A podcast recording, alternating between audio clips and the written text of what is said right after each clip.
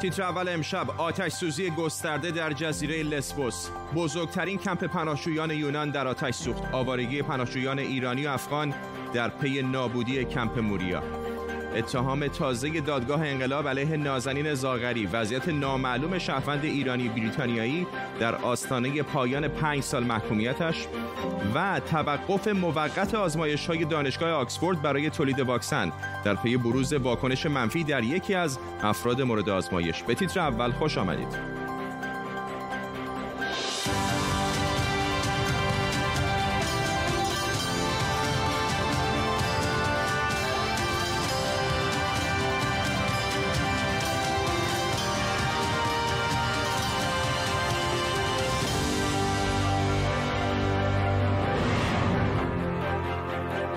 سلام بر شما. آتش سوزی عظیمی بزرگترین اردوگاه پناهجویان را در یونان به کل از بین برده. پناهجویان اردوگاه موریا در جزیره لسبوس ناچار به تخلیه محل شدند. گفته شده حدود 13 هزار پناهجو در این اردوگاه ساکن بودند که خیلی از اونها ایرانی و افغان هستند. وزارت مهاجرت یونان با فاجعه خوندن این واقعه گفته خیلی از پناهجویان دیگه سرپناهی ندارند. در طول نیم ساعت آینده گروهی از خبرنگاران و کارشناسان ما را همراهی می‌کنند. اول ما بریم به یونان. مرجان و محسن. دو پناهجوی ایرانی از جزیره لسبوس با ما هستند. با خانم مرجان شروع می‌کنم. وضعیت پناهجویان الان چطوره؟ سلام آقای فرهزاد وقتتون بخیر.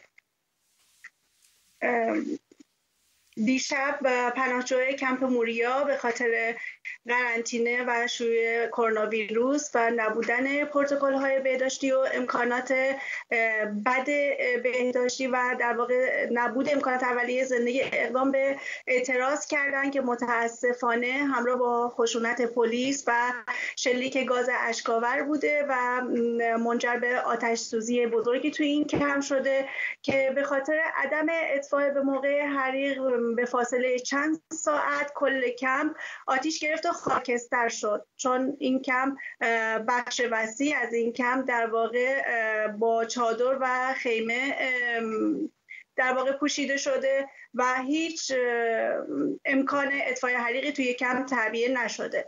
متاسفانه الان این پناهجوها توی خیابون و جنگل آواره هستند بدون هیچ امکانات بهداشتی بدون هیچ دسترسی به آب و غذایی و حتی در واقع پتو یا لباس برای محفوظ موندن از سرما و گرما هم در اختیارشون نیست.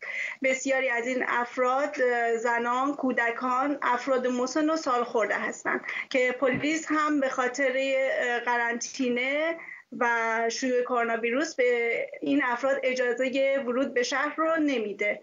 و تا الان هم دولت یونان برای اسکان مجددشون هیچ اقدامی به عمل نیاورده. آقای محسن می‌دونم که الان خیلی از این پناهجویان به شکلی آواره شدن. کجا اسکان داده شدن بله سلام خدمتتون عرض می‌کنم. این پناهجوها فعلا در هیچ جا اسکان داده نشده. الان همشون داخل خیابونا هستن. فقط اومدن یه سری از بچه های زیر سن رو انتقال دادن به یه سری جای دیگه ولی در حال حاضر کل پناهجوهای جز لسبوس که داخل موریا باشن هیچ جایی اسکان داده نشده بهشون.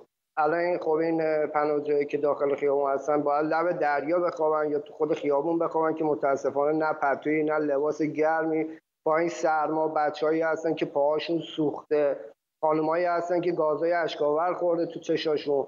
آقایانی هستن که با ضرب و شتم پلیسای یونان دستگیر شدن به داخل زندان انداخته شدن مردای مجرد هم همینطور.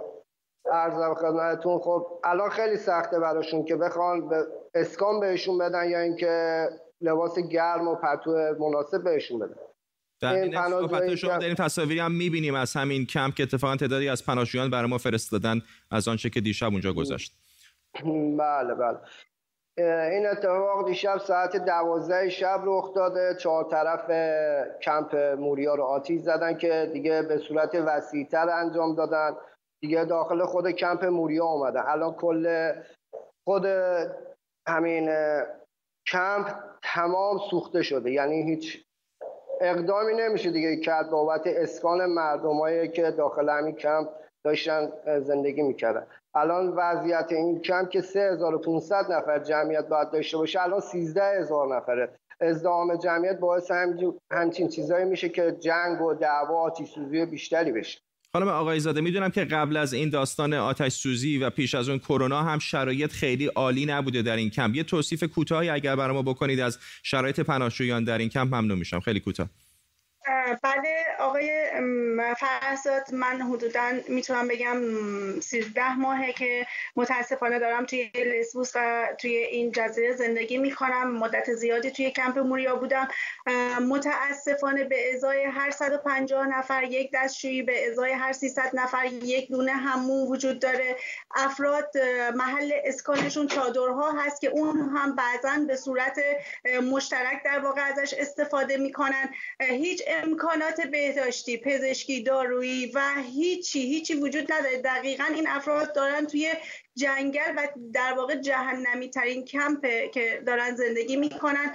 متاسفانه این آمار حتی به سی هزار تا هم رسیده بود توی زمستون گذشته که الان به سیزده هزار رسیده ولی همچنان کمپ ظرفیت در واقع در اختیار گذاشتن امکانات برای این پناهجویان رو نداره. الان که دیگه واقعا شرایطشون اسفناکه. متاسفانه کودکان زنان افراد سالخورده بینشون و پناهجوهای ایرانی دیده میشه که ساعت هاست چیزی نخوردن برای تغذیه خودشون. حتی آب آشامیدنی در اختیارشون نیست. بله. ممنونم از هر شما مرجان آقای زاده و محسن دو پناهجوی ایرانی در جزیره لسبوس یونان. ممنونم.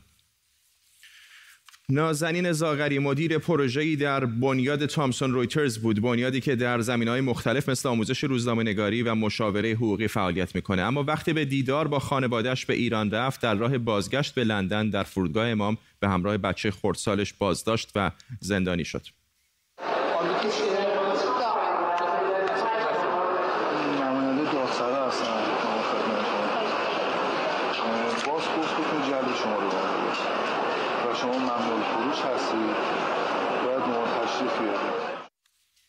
زندانی شدن نازنین زاغری به تلش دیپلماتیک بین دولت‌های ایران و بریتانیا منتهی شد. همسرش و نهادهای مدافع حقوق بشر این اقدام حکومت ایران رو گروگانگیری خوندن. به ویژه وقتی که پای قضیه بدهی بریتانیا به ایران سر معامله تانک‌های چیفتن هم وسط کشیده شد. تلاشهای دولت بریتانیا برای آزاد کردن نازنین زاغری هنوز به جای نرسیده. همسرش ریشارد هر چند حتی چند روز پیش جلوی سفارت چند روزی جلوی سفارت ایران در لندن تحسن کرد و دست آخر دخترش که چند سالی در ایران مونده بود تونست پیش پدرش در بریتانیا برگرده و بالاخره با شیوع کرونا در ایران دادگاه اونو با پابند به خونه فرستاد تا توی خونه زندانی بشه و حالا هم که خبر رسیده بعد از چهار سال زندان اتهام تازه علیهش مطرح شده. ریچارد رتکلیف ساعتی پیش در استودیو درباره این اتهامات جدید و تلاشاش برای آزادی همسرش گفت.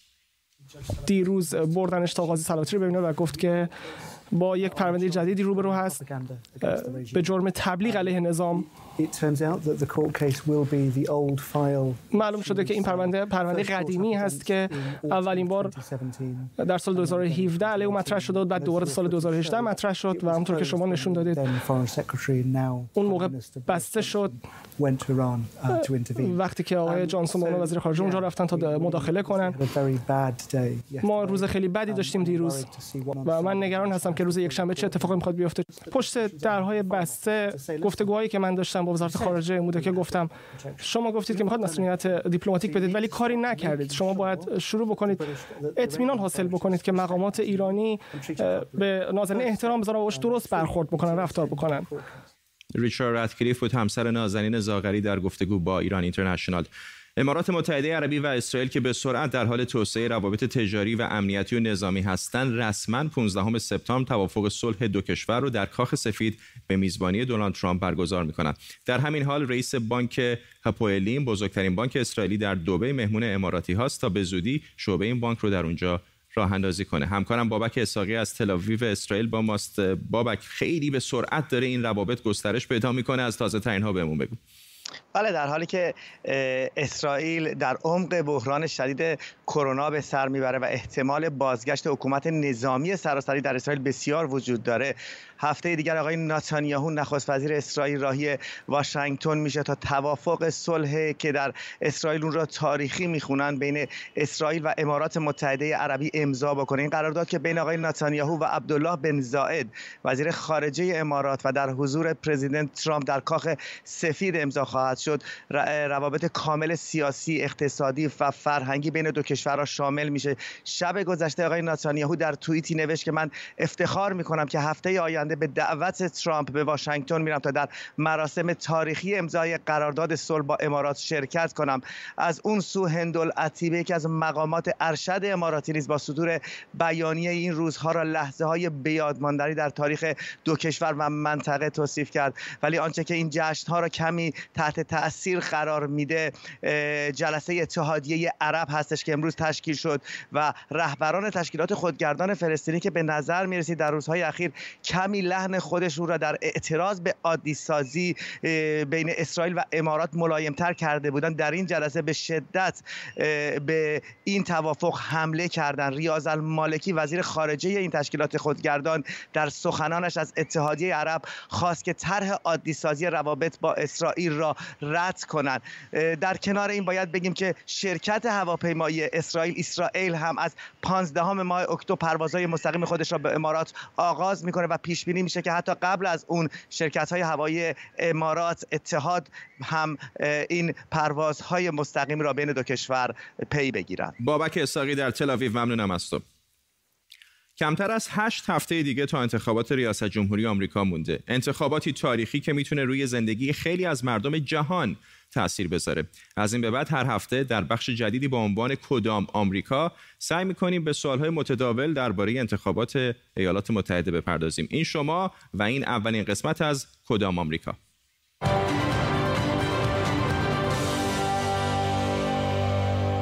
از این به بعد و در این مجموعه ویدیوهای کدام آمریکا به نقشه جنگ در انتخابات ریاست جمهوری آمریکا سر می‌زنیم و از دو آمریکایی میگیم که ترامپ و بایدن برای طرفدارانشون ترسیم می‌کنن و برای تحققش خواهند جنگید. کمتر از چند هفته تا انتخابات ریاست جمهوری آمریکا باقی مونده. این دو ارتش در این مدت زمان کوتاه باقی مونده.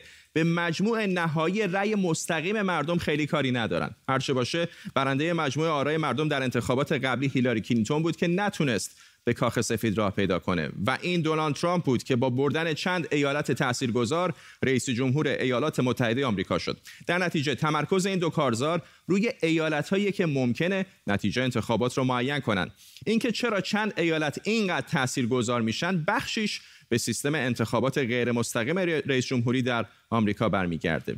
ولی این همه قصه نیست. مسئله اینجاست که در دو دهه اخیر فضای سیاسی در آمریکا حسابی دو قطبی شده.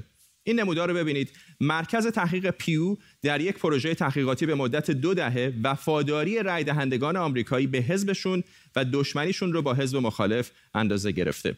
این وضعیت جو سیاسی آمریکاست در سال 1994 جمهوری خواهان با رنگ قرمزن و دموکرات با رنگ آبی. همونطور که می‌بینید اکثر مردم در وسط هستند رنگ خاکستری جایی که همپوشانی زیادی هست بین عقاید جمهوری خواهان و دموکرات اما هر چه جلوتر میریم آهسته آهسته شکل این نمودار تغییر پیدا می‌کنه و شکافی عمیق فضای سیاسی آمریکا رو دو شقه می‌کنه. تا اینکه می‌رسیم به سال 2017 همونطور که می‌بینید جمعیت آدم های اون وسط حسابی کاهش پیدا کرده و حالا دموکرات ها و جمهوری خواهان خودشون رو در دو قطب مخالف می‌بینن و به هم اعتماد زیادی ندارن. این نمودار بالایی باعث شده بیش از پیش تکلیف رأی ریاست جمهوری خیلی از ایالت های آمریکا از قبل معلوم باشه. البته که هر معجزه ممکنه. ولی به احتمال قریب به یقین 29 رأی الکترال نیویورک به بایدن می‌رسه.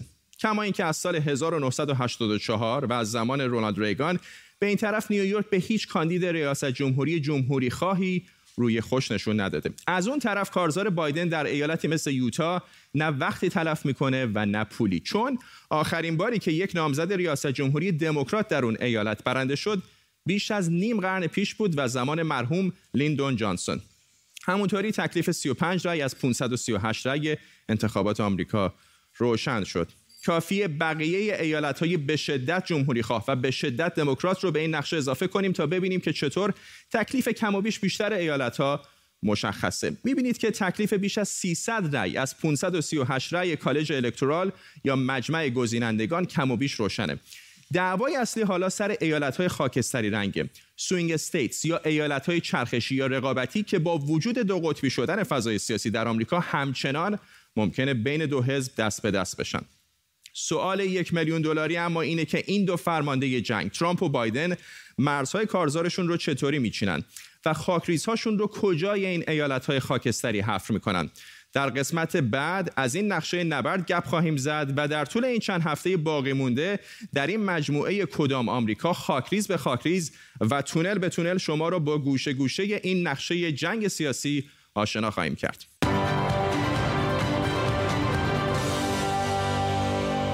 باز هم در رابطه با همین انتخابات آمریکا از امشب در مجموعه مستندهای کوتاه جاده انتخابات 2020 یا 2020 بهاره خدابنده از غرب تا شرق آمریکا سفر می‌کنه با مردم این کشور صحبت می‌کنه و سعی می‌کنه به سوالهایی که خیلی از ماها درباره این انتخابات مهم داریم پاسخ بده. اولین قسمت از سری مجموعه بهاره امشب ساعت 21 و 45 دقیقه به وقت تهران یعنی تقریبا یک ساعت دیگه پخش میشه. خود بهاره هم الان از فکر می‌کنم بیابانهای نوادا به ما پیوسته. بهاره به من بگو که در این مدت چه ها دیدی چه داری می‌سازی و چه باید امشب ببینیم. سلام ما الان در واقع در همونطور که گفتی در یکی از مناطق دور افتاده ایالت نوادا هستیم. اولش قبل از اینجا لاس وگاس بودیم و قبل از اون هم در لس آنجلس کالیفرنیا بودیم. چیزایی که تا الان دیدیم خب به خاطر اینکه ما اول قسمت اولمون رو در کالیفرنیا ایالت کالیفرنیا فیلم گرفتیم و کالیفرنیا همینطور که خودت هم داشتی از چند مثال می آوردی از ایالت هایی هستش که سالهای سال بیشتر از سه ده هست که الان به دموکرات ها رأی داده و بنابراین یک ایالت آبی به حساب میاد. واسه همین هم مستند ما در واقع نظر مردمی است که بیشتر طرفدار جنبش Black Lives Matter اعتراضاتی که این چند وقته در های آمریکا اتفاق افتاده بیشتر طرفدارهای اونها هستن. این چیزی هستش که ما در قسمت اول مستند خواهیم دید. همینطور سر زدیم توی هالیوود به ستاره هالیوود به چند نفر با چند نفر از هنرپیشه های هالیوود و مدیر برنامه های هالیوود صحبت کردیم که نظر اونها رو هم بدونیم. صحبت که راجع به ترامپ می‌کنن دلیلش رو بفهمیم چیه. این چیزی هستش که در قسمت اول خواهیم دید. قسمت بعدیمون در مورد لس آنجلس خواهد بود. چیزی که من دیدم اونجا اینکه خب اساسش بر اساس اقتصادش در واقع بر اساس توریسم بر اساس گردشگریه و برای همین در این در این چند وقت به خاطر ویروس کرونا به شدت آسیب دیده. و ما گفتگو می‌کنیم با مردم با کسایی که اونجا کار می‌کنن در واقع که ببینیم اینجوری چطور تحت تاثیر قرار گرفتن. و خب لس آنجلس از جاهایی هستش که ممکنه که در این انتخابات تغییر بکنه. قبلا به دموکرات ها رأی دادن مرتب منتها این بار به خاطر اینکه نگاه بیزینسی خیلی بیشتر دارن به اوضاع اقتصادی ممکنه که نظرشون عوض بشه. اما توی مستند اپیزود بعدی در واقع خواهیم دید که نظرشون آیا عوض میشه یا نمیشه. بهار این کشور وسیع با 50 تا ایالت واقعا مثل 50 تا کشور مختلف میمونه. بعضی ایالت ها هستن که هرچند همه انگلیسی زبانند ولی از نظر فرهنگی با هم تفاوت دارن. سر موضوعات حساس اختلاف نظر وجود داره. در همین یکی دو تا ایالتی که تا حالا سفر کردید چقدر این تفاوت ها مشهود بود؟ اصلا قابل باور نیست. وقتی که میچرخی حتی از شهر به شهر میری آدما با هم کاملا نظرشون متفاوته. خب یه نظر یه بخشی هستن که دموکرات رای میدن یه بخشی هستن که به جمهوری خواه رای میدن. ولی یه بخش زیادی هم هست که این خیلی باعث تعجب من شده که اصلا نمی‌خوان رای بدن در انتخابات نمی‌خوان شرکت بکنن. و این به این علت هستش که اصلا معتقد هستن که خب این سیستم الان طوری نیست. یعنی انتخاب هایی که دارن رو الان خیلی قبول ندارن. معتقد هستن که خیلی جوابگوی نیازهای اونها نخواهد بود و در در واقع دارن انتخابات رو تحریم می‌کنن. البته جنبشی وجود نداره. این الان سالهای سالی که داره اتفاق میفته چیز جدیدی نیست. منتها همونطور که گفتی اصلا این کلا این جدایی بین و دو دستگی بین مردم به وضوح حتی خیابون به خیابون دیده میشه دیگه. چه برسه به اینکه تو شهر به شهر بخوای بری و ایالت به ایالت بخوای بگی. من این رو بگم که ما از غرب آمریکا به شرق آمریکا داریم میریم. 12 تا شهر رو قرار هست که ببینیم. یک سریشون شهرهای بزرگ هستن و تاثیرگذارن. یک سری دیگه شهرهای کوچیکی هستن. مثل همین جایی که الان ما داریم می‌بینیم وسط بیابون هستیم به قول خودت. دهکده های کوچیکی هستن که خب مثلا در واقع یک جمع یک گروه کوچیکی از مردم رو باشون صحبت می‌کنیم که در واقع نظر اونها رو هم بدونیم بدونیم چطور فکر می‌کنن در مورد این انتخابات و اصلا شرکت می‌کنن یا نه. بهاره خدابنده از به قول خودش دهکده ای در ایالت نوادا در همسایگی کالیفرنیا. ممنونم از تو. تصاویری هم که در سمت راست می‌دیدید مربوط هست به همین مستند بهاره که تقریبا کمتر از یک ساعت دیگه در همین شبکه می‌تونید اون رو اولین قسمتش رو ببینید. دانشگاه آکسفورد ادامه کار روی واکسن کرونا رو متوقف کرده. علت این کار بیمار شدن یکی از داوطلبانیه که واکسن بهش تزریق شده. دکتر ماهان قفاری محقق همگیرشناسی و تکامل ویروس از دانشگاه آکسفورد با ماست آقای قفاری چه اتفاقی افتاد ببینید دقیقا این خبر دلیل این هست که دانشمندان و محققین تاکید دارن به فاز سه و انجام اون در اسکیل بالا. اینکه ما ببینیم عوارض جانبی در افراد شکل می‌گیره کاملا چیز دور از انتظاری نیست. فراموش نکنیم که جامعه آماری واکسن آکسفورد و که به همکاری آسترا شرکت آسترازنکا داره انجام میده در انگلستان هم و در کل تقریبا چیزی نزدیک سی تا چهل هزار نفر رو در فاز دو سه خودش دارن آزمایش های واکسنی روشون انجام میدن و این شخص ولی یک نفر همونطور که گفتیم. دچار عوارض جانبی شده. این بیماری که این شخص بهش دچار شده بهش گفته میشه transverse myelitis که حالا بهش میگن میلیت ارزی که یک جور آسیب نخواهی هست که به تناب نخواهی شخص ممکن است آسیب برسونه. به خاطر احتمال میره به خاطر آسیب هایی هستش که ممکنه باکتریایی یا ویروسی باشه. برای همین تردید وجود داره که آیا این از عوارض جانبی واکسن هست یا ممکنه این شخص به طور طبیعی این رو گرفته باشه؟ چون آرزه جانبی نادری هم هست این گمان زده میشه که حتی ممکن است که رفتی هم به واکسن نداشته باشه اما تحقیقات مستقلی که کمیته های علمی در روزهای آتی روی این خواهند داشت برای ما مشخص می‌کنه که چقدر این مسئله جدی هست اما باید تاکید کنم این جز جز پروسه طبیعی هر واکسنی است که تو مرحله سه هست و دقیقا این نشون میده که اون ارگان های کنترل کننده و نهادهای مستقل کنترل واکسن با این بررسی ها نشون میدن که تضمینی بر امنیت واکسن هست که وقتی که بخواد توضیح در جامعه بزرگتر بشه سیفتی خودش رو داشته باشه. ممنونم از شما ماهان غفاری محقق همگیر شناسی از آکسفورد با ما. من بشر نیستم رباتم. یه ربات متفکر. اینا اولین جملات مقاله یه رباته که در روزنامه گاردین چاپ شده و برای خیلی ها این سوال رو پیش آورده که اگر این ربات ها پیشرفته تر بشن آیا ممکنه دیگه استادهای دانشگاه و پژوهشگران یا حتی ما روزنامه نگاران از نوشتن مقاله بینیاز بشیم یا بدتر از اون بیکار بشیم؟ پوریا نازمی روزنامه نگار علمی از مونتریال کانادا با ماساق نازمی چقدر من باید نگران باشم؟ فعلا لازم نیست خیلی نگران باشیم. چیزی که ما می‌دونیم اینه که اولا در مورد این خبر خاص یه مقدار بزرگنمایی و هایپ اتفاق افتاده. دلیلش هم این هستش که همونطوری که می‌دونید در واقع این یک سیستم یک الگوریتم ماشین لرنینگ بوده در که از قبل بر مبنای انبوهی از داده هایی که بهش داده شده بوده سعی می‌کنه که ساختار گفتگو رو شبیه سازی بکنه. به اون معنایی که ما تو ذهنمون هست از ایده های علمی تخیلی هنوز هوش مصنوعی و همون که می‌دونید لید خبر رو در واقع خود تیم گاردین بهش داده. همین جمله که شما خوندین در واقع متنی بوده که خبرنگار گاردین دادن نرم افزار 8 تا متن متفاوت رو تولید کرده. editor های گاردین اومدن و به قولشون جملات این هشت متن کنار هم گذاشتن. بنابراین واقعا به اون معنا نوشته یک هوش مصنوعی نیستش بیشتر یک data mining و در واقع استخراج داده از انبوهی متن هست. machine learning انجام میشه. با این وجود تعداد زیادی ابزار هوش مصنوعی در حال حاضر از جمله در خبرنگاری وجود داره. جایی مثل واشنگتن پست از ابزاری مثل هلیوگراف استفاده می‌کنه خبرگزاری رویترز.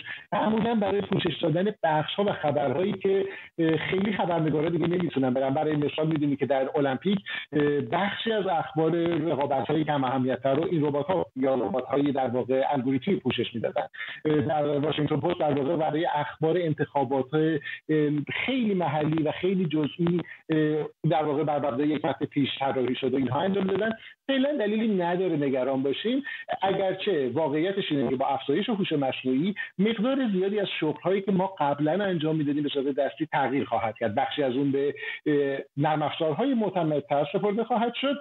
البته این به معنی از بین رفتن شغلها نیستش. تغییر و انتقالی انجام میشه. ما از جمله ما به عنوان خبرنگاران نیازمند این هستیم که مهارت‌های جدید نیاز بگیریم که بتونیم از این ابزار استفاده بکنیم.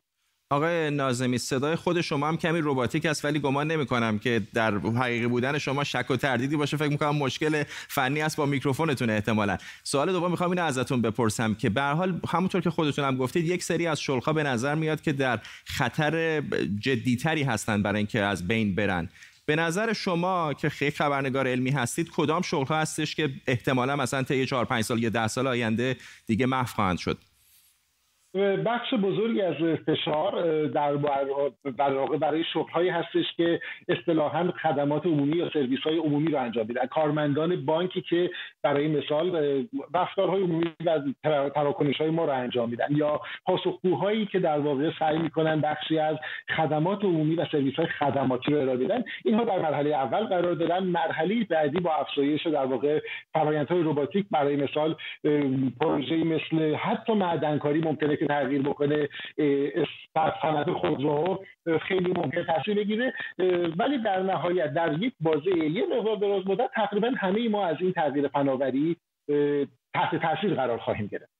خیلی ممنونم از شما پوریا نازمی روزنامه نگار علمی از مونتریال کانادا که هم پوزش می‌خوام برای مشکل صوتی که در ارتباط ما وجود داشت. به این ترتیب می‌رسیم به پایان تیتر اول امشب. اشاره بکنم که این شنبه تیتر اول نخواهیم داشت اما از یک شنبه دوباره در خدمت شماییم. پس تا یک شنبه. بدرود.